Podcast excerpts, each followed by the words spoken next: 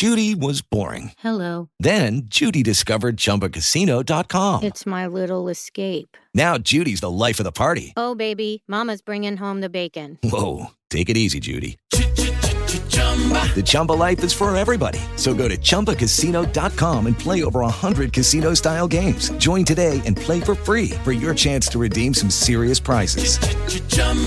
ChumbaCasino.com.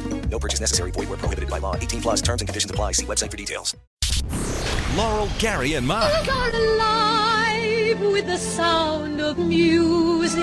Oh, mate, 50 bucks. She can't get through this interview without breaking into song. Oh, I, on. I, Come on. what, Give me what do you mean? I have to to be able to break into song. She'll do it you right. mentioned the sound of music, She and can't I do go, it. the hills are alive Didn't think it'd be that early into with it, the but- sound Here's your of- fifty dollars. Thank you. Has, has our special guest hung up? I think he has. He's Not at all. I'm very impressed by Laurel's voice ah! there. I think there's a career for you in musical theatre. I'm on the phone to John Frost t- tonight. Nicholas, how wonderful. The 50th anniversary of one of our favourite isn't it? musicals. I spoke to Angela Cartwright and Kym Karath this morning, and we say to each other, I mean, it's like we've blinked our eyes and 50 years have gone by. We just can't believe it. And it's great that people still want to watch the movie. That's what's even more miraculous. Now, That's looking back as an adult, but what, what were your memories as a child when you were actually doing it? Was it just another job? Y- Yes and no. I mean, when we first started, uh, those of us who were already working as professional actors, it was just another job, a really good job. I mean, a, a fantastic job because, you know, we knew we were going to Austria and we knew we were going to be singing all these songs. But nobody knew we were making a movie that was going to go on to become, you know, the the most famous and most popular movie musical in the history of movies. Kym Karath was telling us uh, recently that uh, during shooting of the scenes, she was learning to play gin rummy with some of the uh, crew. What are your memories of being just around the whole movie? Well, first I'm going to say that doesn't surprise me about Kym because Kym was five going on 40 and had this extraordinary brain for a five year old. My memory um, that sticks the clearest in my mind is every single day coming and just being awestruck by this crew because we had the greatest technicians in Hollywood. So we not, you know, I was fascinated by movies and by the movie business. So I not only had Julie Andrews and Christopher Plummer as these role models, but you know, the sound department, the camera department, the costume department, the the, the guys painting the sets.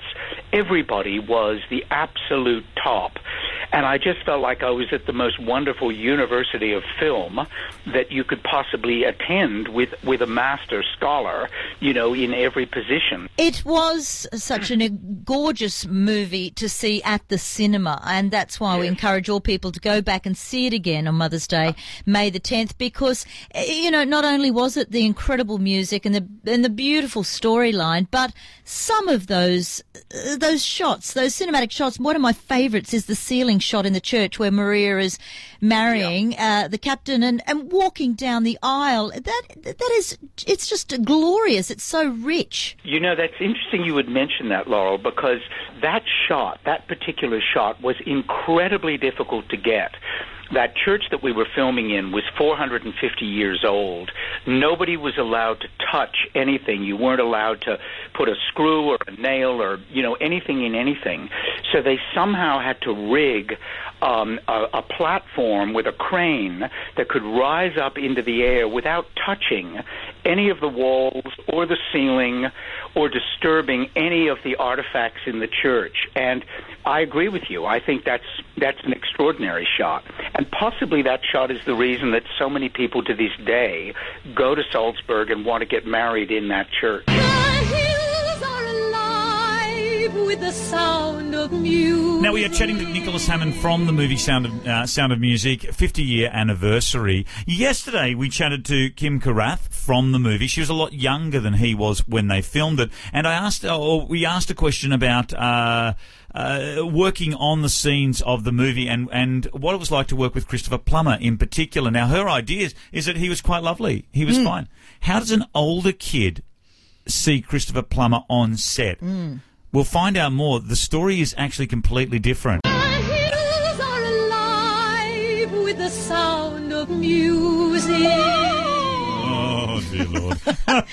we are celebrating the 50th anniversary of the wonderful musical The Sound of Music, and we've got Nicholas Hammond uh, chatting with us this morning. He played Friedrich von Trapp, one of the children in The Sound of Music. How did you find Christopher Plummer on set? Uh, we we have heard these rumours, you know, for quite a while that uh, he tried to keep away from the kids a little bit, so that you would kind of look at him as a, a It is Ryan here, and I have a question for you. What do you do when you win?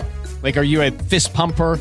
A woohooer, a hand clapper, a high fiver. I kind of like the high five, but if you want to hone in on those winning moves, check out Chumba Casino. At chumbacasino.com, choose from hundreds of social casino style games for your chance to redeem serious cash prizes. There are new game releases weekly, plus free daily bonuses. So don't wait. Start having the most fun ever at chumbacasino.com. No purchase necessary. VGW Group. Void were prohibited by law. See terms and conditions. 18 plus. dominating father figure.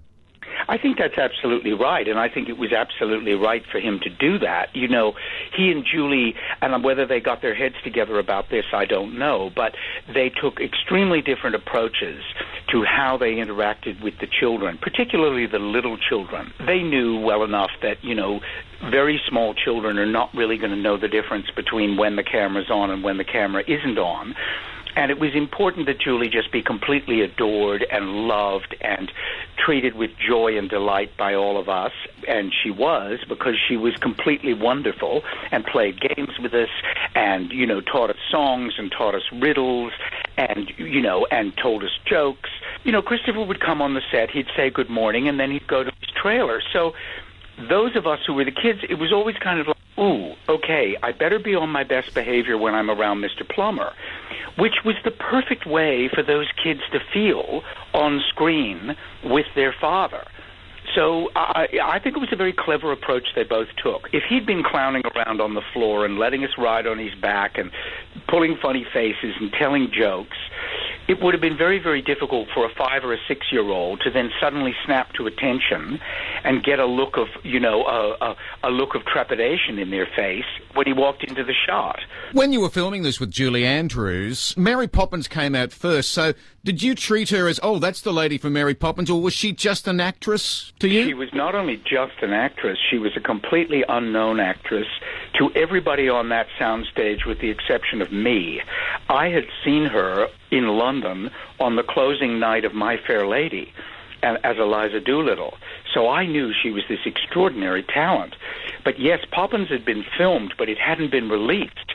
So no one on the crew, none of the other actors in the film, had ever heard of her.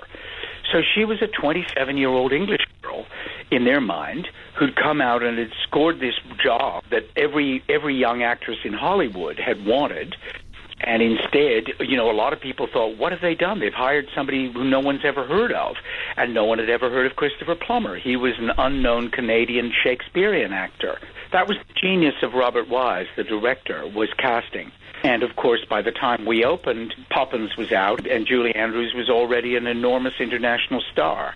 Well, we can't let you go uh, without mentioning uh, uh, something else that's an absolute favourite of mine, and the boys are going to sigh here when I say the Brady Bunch, because can I tell you? You're kidding. He wasn't in the Brady Bunch, yes, was he? Yes, he was in the Brady Bunch. He was in one of my favourite episodes. Something about noses. Something suddenly came up. Hey, Doug. That's right. I was Marcia Brady's boyfriend. Oh. and you were very you were very cruel to her when she got her nose practically broken by that football and uh, Now, Laura, we have to sit down over a glass of wine and have a talk about this because if you remember, there's a morality tale in that episode. Oh, yes. She dumps the nerdy guy to go out with me. that's right. Then she gets her comeuppance when she damages her nose. Her nose swells up, so I dump her. Look, we'd just like to say once again, Nicholas Hammond, thank you so much for your time. Thank you, all three of you. I hope to see you in Brisbane next time I'm there. Yet they were all uh, Hang on. Out of the entire cast of The Sound of Music, we get the two that both appeared on the Brady Bunch. Yep. Coincidence or Yep. not, my friend? That's right. really? Yep. Little Gretl, She played Kerry Hathaway. Yeah, she was uh, Peter's love interest in the Brady Bunch. Yeah. When, when they were quite a few years older, they I think she was about fourteen when she was I on the couldn't Brady. get what uh, what Cartwright, Angela Cartwright, or something she was was in too Lost old in by Space. then. She was too old by then, probably. Chris- Um, Christopher Plummer's on the phone. He was on the Brady Bunch as well, apparently. He was in the Battle of Britain. I mean, I could have talked to him about that. Oh no, we get the two from the Brady Bunch. Yeah, but Nicholas uh, Hammond, you do remember the episode. He played Dunk, famous. Doug Oh, yeah. Simpson and That is- asked Marcia for a date, Yeah. and then all of a sudden she gets a nose broken by football because Yeah. the boys were playing now, was footy it in the was backyard. it Peter or was it Peter that threw the ball or Bobby? Was it Peter? Wasn't it? I don't like this when you try and judge me. you try and catch Oh, me Laurel out. doesn't Here we know go. something about I'm the Brady putting my Bunch. money on I think Peter. it was Peter. And she goes, Oh, my nose. Oh, my nose. Yeah, and it swelled up. swelled up. And then Doug, when he sees her, he says, Oh, I can't take you out because you look hideous. That's what he was trying to say. Mm. He was shallow. uh, something suddenly came up. Ladies and gentlemen, if you've just joined us, we're explaining every single episode of the Brady Bunch. We're running through the whole lot this morning. It's going to be an awesome show. Wh- Which ones did uh, voice acting on The Simpsons, Mark? Yeah, thank you. Look, uh, probably all of them. Look. Laurel, Gary, and Mark.